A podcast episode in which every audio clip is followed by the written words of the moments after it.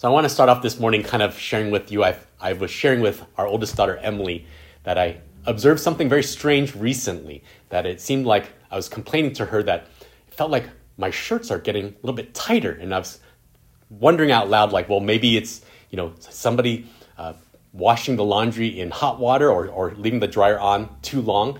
And of course, the answer is that I am the one in charge of doing the laundry, so I know that that's not the case. And so I wonder if I've been maybe gaining that dreaded COVID 19 pounds from being trapped and shelter in place over this past year and kind of leave, living a very sedentary lifestyle. And of course, Facebook is reading my mind because this ad keeps popping up for this, uh, uh, this program called Noom. Maybe you've seen it on your social media feed, but it's basically this. So, weight loss program without dieting right? Now, if you're like me, that sounds too good to be true. So I spent a lot of time researching what are their actual methodologies, analyzing the costs, reading all the reviews. Why am I doing all this? Because what I really want to know is does that really work? And I suspect that many of us feel that at times about our faith in Jesus, particularly when we go through uh, seasons of difficulty or struggle in life. That faith in Jesus sounds good, but does it really work? And how does it really work? If you have a Bible, you want to turn in it to James chapter 1. We are launching this brand new series called Vibrant.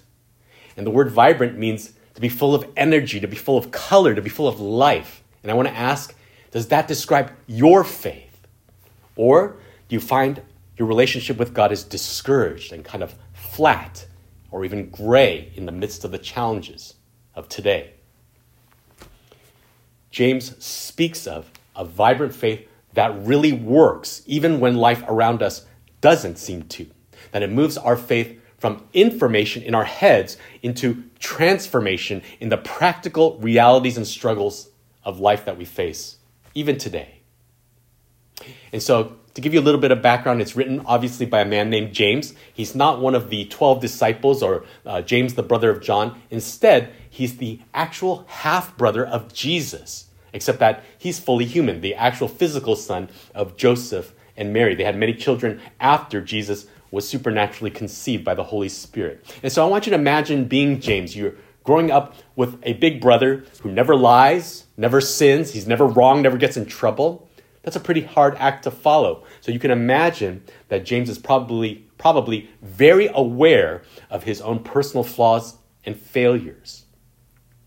And then when Jesus started his ministry as the Messiah, we learn in John chapter 7 verse 5 that James uh, and the rest of Jesus' siblings did not believe him. They thought that their big brother had gone cuckoo for Cocoa Puffs. And yet, in 1 Corinthians chapter 15 verse 7, it records that James was a personal eyewitness to seeing Jesus' resurrection. That he came to believe in his brother as the Son of God, Savior, and Lord. And in fact, in Galatians chapter 1, verse 19, it records that he became an apostle, that he is one of the uh, leaders over the church, one of the appointed gospel messengers who witnessed the resurrection of Christ. And yet, here in James chapter 1, verse 1, we're going to meet a very humbled man who, instead of doubting Jesus and challenging Jesus, now sees himself as a servant of Jesus, as Lord and Savior. And as a pastor, he writes to Jewish Christians who've been scattered and are in pain. You see, around this time, a vicious persecution against uh, the believers, against the church, had broken out in Acts chapter 8, verse 1, driving them all out of Jerusalem and dispersing them throughout Judea and Samaria to the very ends of the earth, this diaspora of Jewish believers. And so James writes to them to encourage them in their trials as they wrestle with persecution from outside the church, divisions within the church, and temptations within themselves. That in the midst of these many challenges, James speaks Jesus is calling you to live a vibrant faith that works, even when life doesn't, in the face of all of these troubles of life. So here we are, James chapter 1. verse 1.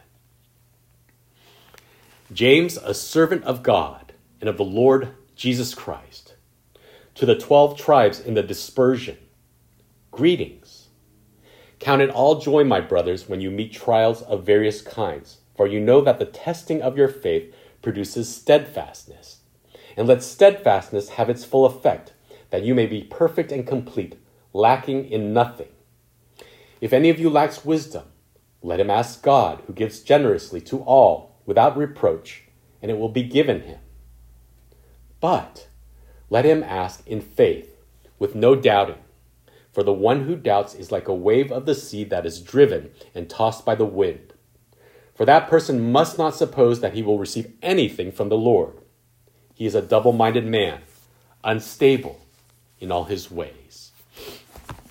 Let's stop right there for a moment. So we see in starting in verse 2 that as these Jewish believers are experiencing all kinds of trial. We'll see throughout the book of James, they experience poverty and prejudice and persecution and temptation. That's all going to be addressed. All these trials, James says, count it all as joy. Why? Because in verse 2, God is using these difficulties to test your faith. Now, I want you to hear this. It's not like a pass fail exam where if you do the right things and it determines if you deserve salvation from God. That's not what the word there means. This is the same word that's used in 1 Peter chapter 1 verses 6 and 7 of like gold being tested by fire, burning away that which is not true, that which does not last. And so it's not the kind of test where you have to do the right things and be the right kind of person, but something that God is doing in people to burn away that which isn't true or last. And he says to rejoice in that because the result is, in verse 3, steadfastness. In other words, that your faith would grow strong, that your faith would grow in endurance, that you won't give up or give in from all the bumps and bruises of life as you experience the reality of God in your difficulties today. And so, part of what this book is telling us is that these trials that we experience in our lives, they're not an accident, they're not a coincidence, but that God is using them, verse 4, to grow us towards perfection and completion. In other words, that God is growing us in maturity so that our faith lacks nothing, so that it's fully equipped for all of life's difficulties and challenges. And so I want you to think about it this way a metalsmith back then, during those biblical times, would test gold by putting it in a big pot and then heating it over a fire until all the impurity and the dross would rise up to the surface, and then they would scoop it off, dump out all the impurities, and then they would do it over and over again, heating up that pot, scooping out the impurities again and again.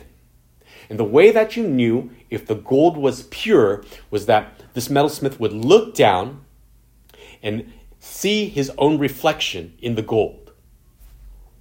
And so God uses the trials in our lives to test us, to purify us over and over again, removing the, pure, the impurities so that one day He looks down and He fully sees His own reflection in us.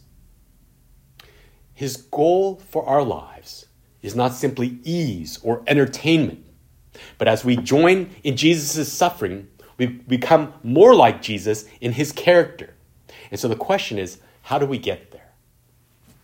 Look at verse 5 if anyone lacks wisdom, if any of us lacks wisdom about how to endure during these difficulties, how to handle the difficulties of life, then we can ask God, and what does He do? Does He give sparingly, cheaply, reluctantly because you mess up too often? No, He gives generously without reproach, it says. You see, a bad parent will criticize you, like, well, how'd you get yourself into this mess? And why can't you figure out how to get yourself out of this mess? But as a good father, he guides his children without condemnation because he understands, he cares, he wants to help you through this difficulty. And so, what we want to see here is that wisdom isn't just something that we receive, it's something that we practice as, we're give, as it's given to us. And so, the big idea of this entire passage this morning is that vibrant faith per- perseveres by living out God's wisdom in life's trials. That through faith in Jesus, you and I can approach the Father and ask for wisdom, and he will provide it generously. And there's a lot of ways that we see him do that throughout the Bible. That he'll do that through the Holy Spirit giving us a conviction in our hearts or in prayer. Or there's time that he gives wise counsel through mature believers in your life. And of course, most of all, he gives it through his word.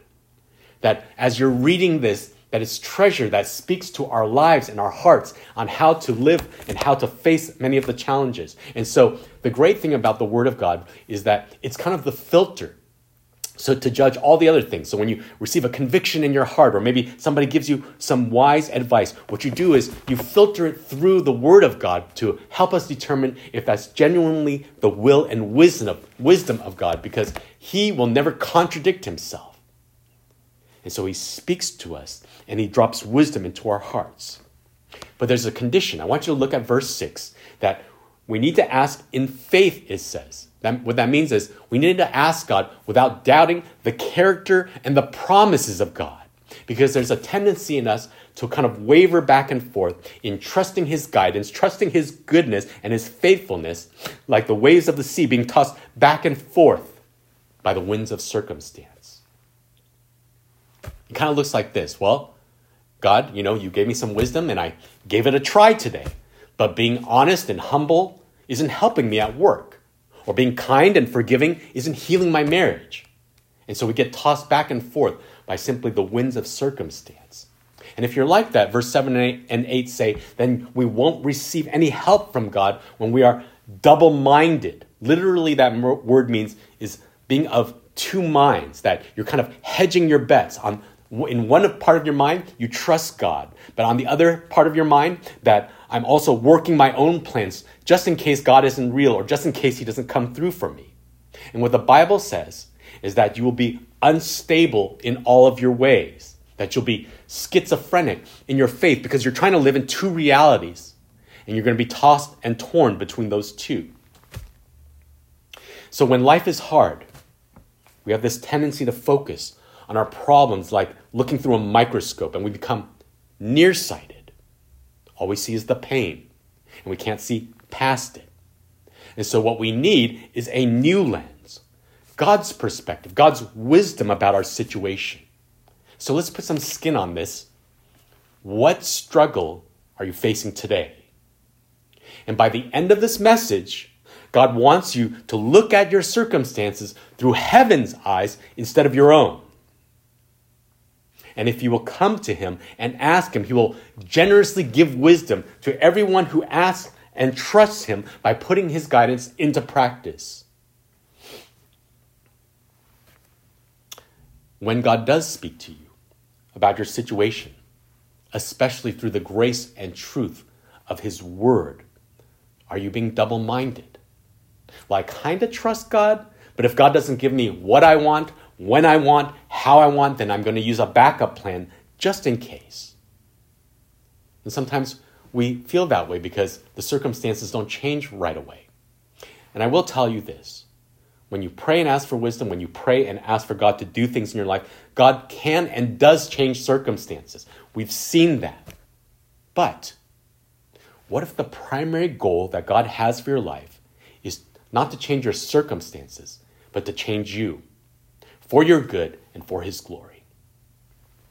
The testing of your faith, that you might be refined through the fire and grow in steadfastness, in perseverance, in living out a vibrant life. Let's move on. Let's pick up in verse 9. Let the lowly brother boast in his exaltation, and the rich in his humiliation because like a flower of the grass he will pass away. For the sun rises with its scorching heat and withers the grass. Its flower falls and its beauty perishes. So also will the rich man fade away in the midst of his pursuits. Blessed is the man who remains steadfast under trial, for when he has stood the test, he will receive the crown of life which God has promised to those who love him. And so it seems like James is shifting gears and starting to talk about things about wealth. But I want you to think about this way. If your house is shaking apart, what do you examine first? Well, what the house is sitting on. Because if the foundation is unstable, then the house will be unstable.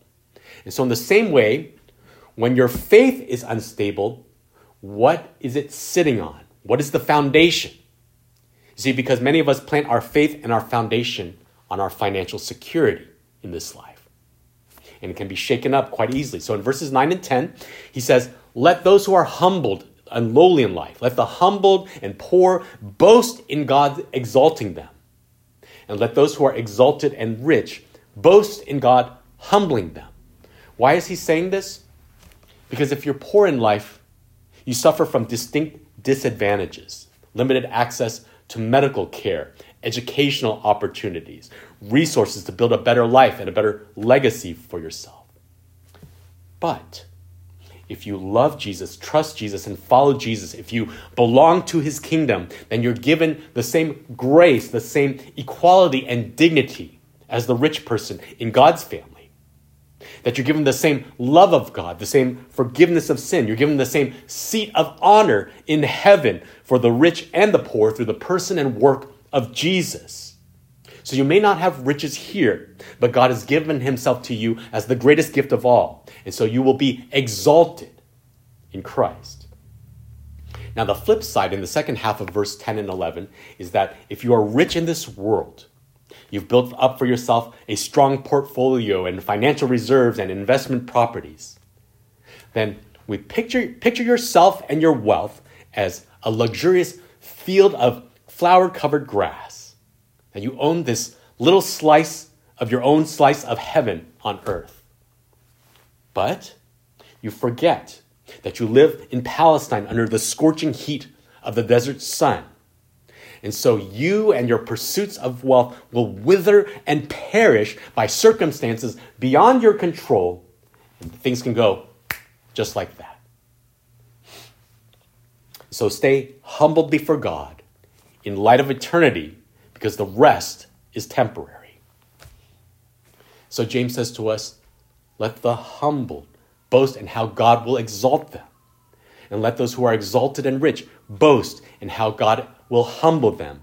Because if you're poor now, you are only poor for now, and you have a better hope and better riches in heaven. And if you're rich now, you are only rich for now, because you can lose it all with a bad day, and you will lose it all on your last day. So we better lay up our trust and our treasures in heaven. So the question here isn't is God blessing or cursing me with poverty or prosperity? It's whether we're rich or poor, where is my real treasure? Where am I putting my faith? And so, verse 12 is kind of a mic drop from James. He says, Blessed is the man who remains, there's that same word again, steadfast in faith under trial. That whether we lack wealth today or we're going to lose our wealth tomorrow, that we need to hang on to Jesus, to listen to Jesus, to prioritize Jesus and worship Jesus. Because when we withstood that test, when our faith is refined in the fire, that we will receive the victorious crown of eternal life that's promised to those who've been steadfast in loving Jesus and trusting Jesus and following Jesus. So the point here is that rich or poor, Vibrant faith persevere in, perseveres in pursuing what's permanent instead of what's perishable.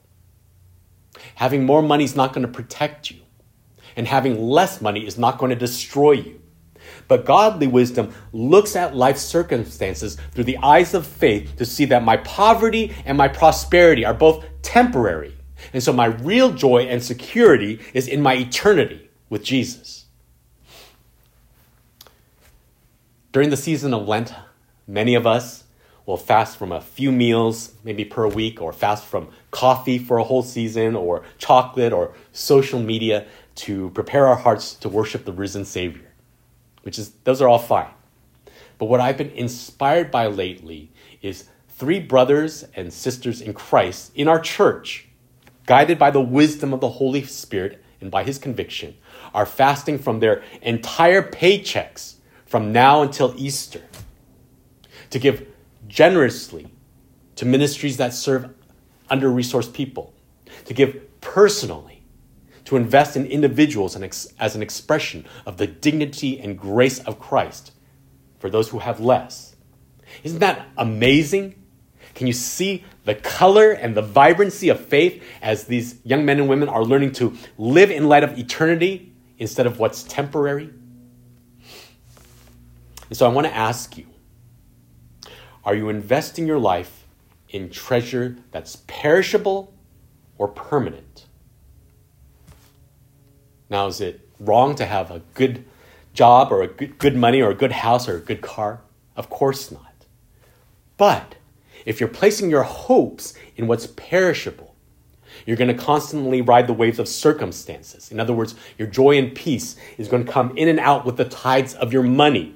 It's going to go up and down with your health. It's going to rise and fall with how your relationships are going. But if your joy is in what's eternal, then circumstances have no power to destroy you or destroy your life. So count it all joy, brothers and sisters, as we go through the fire, because we're reminded by the fire of what lasts. And it strengthens our resolve and our love for the one who lasts forever. Now, what's interesting about this text is that it shows us that not only are trials a part of the Christian life, but so are temptations. And so the question that these Jewish believers might ha- have uh, as James is writing to them is, is if God tests us for our good, does he ever tempt us for our good as well? Let's read on, verse 13. Let no one say when he is tempted, I am being tempted by God. For God cannot be tempted with evil, and he himself tempts no one. But each person is tempted when he is lured and enticed by his own desire. Then desire, when it has conceived, gives birth to sin. And sin, when it is fully grown, brings forth death. Do not be deceived, my beloved brothers. Every good gift and every perfect gift is from above, coming down from the Father of lights, with whom there is no variation or shadow due to change. Of his own will, he brought us forth by the word of truth that we should be a kind of first fruits of his creatures. So, what's happening here is that when trouble comes, there's a temptation in us to escape the pain instead of facing it with Jesus. I'm under so much stress, so I'm going to drink a little more, I'm going to covet more, I'm going to lust more, I'm going to take out my anger at people at home. And there's a temptation in us to blame God for that. Well, Lord, you put me in this place, you put me in this pain, you're not fixing it. Plus, you gave me these desires, you made me this way, so it's not my fault, it's yours. Verse 13 says, If the urges within you are leading you away from God, then it's not God who's leading you. He's holy. He is righteous. He never is tempted by evil, and he tempts no one with it. So, what's the real source? Of our sinfulness. Verse 14, it says that we're lured by something within us. That we can't blame God, we can't even blame Satan or our situation. Now, do Satan and circumstances lay out enticing bait for us sometimes? Of course. But we bite that bait because of our own sinful desires. We are the ones who want it. Now, I want you to understand clearly uh, having desire is not a bad thing. Is it wrong to enjoy sex or money or a glass of wine or good food or a nice day off? No. But sin is taking good things, things that God intends for us, taking these good things, appropriating them in the wrong way by taking a shortcut apart from God that leads us to ruin. How so?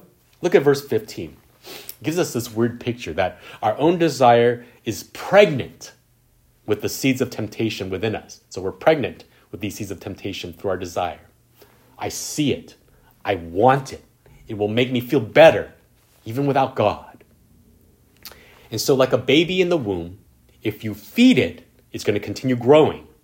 I'm just going to keep entertaining these selfish thoughts or indulging these impulses until it keeps feeding it and growing it and it gives birth to sin. Now, I want you to hear this very, very clearly. Being tempted is not sin, but what we do with that temptation is. Does that make sense? So the question is are you feeding sinful fantasies until it gives birth to sinful realities in your life? And then, when sin hits puberty, when it grows up, it also gives birth to something else death. That is the fruit of sin in our lives around us. Think of it this way all this destruction that comes from sin. If someone were to ask you, well, would you like to experience divorce and depression? Would you like to experience addiction or devastation? Would you like to become a violent, mean spirited, bitter person? Then no one would bite. But the reason we keep sinning is that our desires are enticed by the bait, but we neglect to pay attention to the hook. And so it reels us in towards death. Sin will destroy you, it destroys the people around you, it destroys your integrity, your legacy, your relationships, and ultimately it separates you from God for eternity apart from Christ. So in verse 16, James urges us, Beloved, don't be deceived by temptation. It only brings forth ruin. And so the question is, how do we keep ourselves from biting that hook? Look at verse 17 where sin births death, God is a father of lights. He gives only good and perfect gifts that come from heaven, the kind that satisfies our soul's deepest needs and our truest joys. You won't find that from within yourself or from your sin. It comes from above, these good and perfect gifts that come from a loving, good, and perfect Father.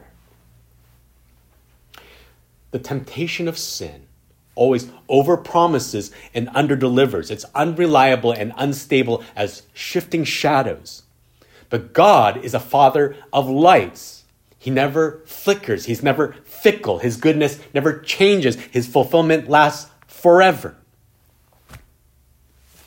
And the great thing about this is that you don't have to be good enough. You don't have to try harder to get that from him. Instead, in verse 18, it says that God, by his own will, that means by his own desire, he brings forth in us, excuse me, he brings us forth into his salvation, into his family by giving us the word of truth, this life giving gospel about the Son of God, the Savior, about Jesus. And so I want you to catch this in this passage. Our desire brought forth death, but God's desire brought forth life in us. And so the point of this last section is that vibrant faith perseveres in trusting the promises of God over the promises of our sinful desires. That we don't want to be double minded. You have to choose whether you're going to trust in the death dealing temptation of sin or the life giving truth of Jesus to rescue you in your troubles, to fulfill you in those tough situations of life. As a pastor, as your pastor, I love you guys. And I'm devastated to see people bite the hook and get reeled off. They disappear out of relationships, out of community, out of the church. I'm devastated to see people believe the lies of sinful desire that, well, if it makes me feel good, if it makes me feel better, then what's so wrong about that? What's the big deal about that? And then too late, you discover as the sweet escape of the bait gives way to the cruelty of the inescapable hook. And you get convinced that the temptations are too strong and my faith is too weak. And so we sit in chains of secrecy and darkness and shame, embarrassed and afraid to turn to Jesus and to his family. But Romans chapter 8, verse 1 tells us now there's no condemnation in Christ. You remember we learned in Hebrews chapter 2, verse 17 and 18 that whatever temptation you faced, Jesus has been there. When he came in the flesh, he's been there. He understands. He didn't stand back immune from trials and suffering and temptation. He entered into it to identify with us in it and to deliver us from it. And so he goes to the cross, he suffers and dies in our place for our sin, rises as Savior to give us freedom and fulfillment forever. That's why He's such an amazing God. That's why we worship Him. And you can turn to Him, you can trust Him for His wisdom and His power today. So I want to ask you is your faith vibrant today? Is it full of life and full of color and full of light because you love Jesus and you live for Jesus? Okay? Well, how about when your life is darkened by the storms of life? Is your faith still vibrant then? I'm reminded of the true story of a follower of Jesus named Horatio Spafford. He was an American lawyer, and what happened to him was he invested almost his entire financial assets into real estate. But during the Great Chicago Fire of 1871, he lost it all, tested by the fires of life he was pretty much ruined, and so he decided to take his family on a trip to Europe in order for them to regroup together, where they would meet up with their friend and evangelist D.L. Moody as he was preaching over there, maybe supporting his ministry and getting encouraged from that. And yet, Mr. Spafford had to deal with yet another financial difficulty back at home, so he was delayed. And so he sent his family ahead to cross the Atlantic on a steamship. But they never made it. Tragically, their steamship was struck by another boat and it sank within minutes, killing 226 people, including all four of Horatio's daughters, aged 11, aged 9, a five year old, and a two year old who was sucked from her mother's arms by the billowing waves. Only his wife survived. And she broke the horrific news to him via a telegraph with some simple words saved alone. Facing finances and a family and a future that is completely devastated, in the midst of the suffering and the testing and the fire, he encountered God as he was crossing the ocean and he put pen to paper and penned this most famous hymn When peace, like a river, attendeth my way. When sorrows like sea billows roll, whatever my lot, thou hast taught me to say, It is well, it is well with my soul. Some of you are nodding your head because you know exactly what that means, what that looks like. Others, you're not so sure. But here's the point you can. When dark clouds and sea billows roll into your life, that's exactly when you can experience Jesus, his wisdom, a vibrant faith full of life, because the one who suffered with us, who died for us, who rose from the grave as promised, because he's alive, he makes us alive with him. Because he endured, he gives us wisdom and strength to endure in him.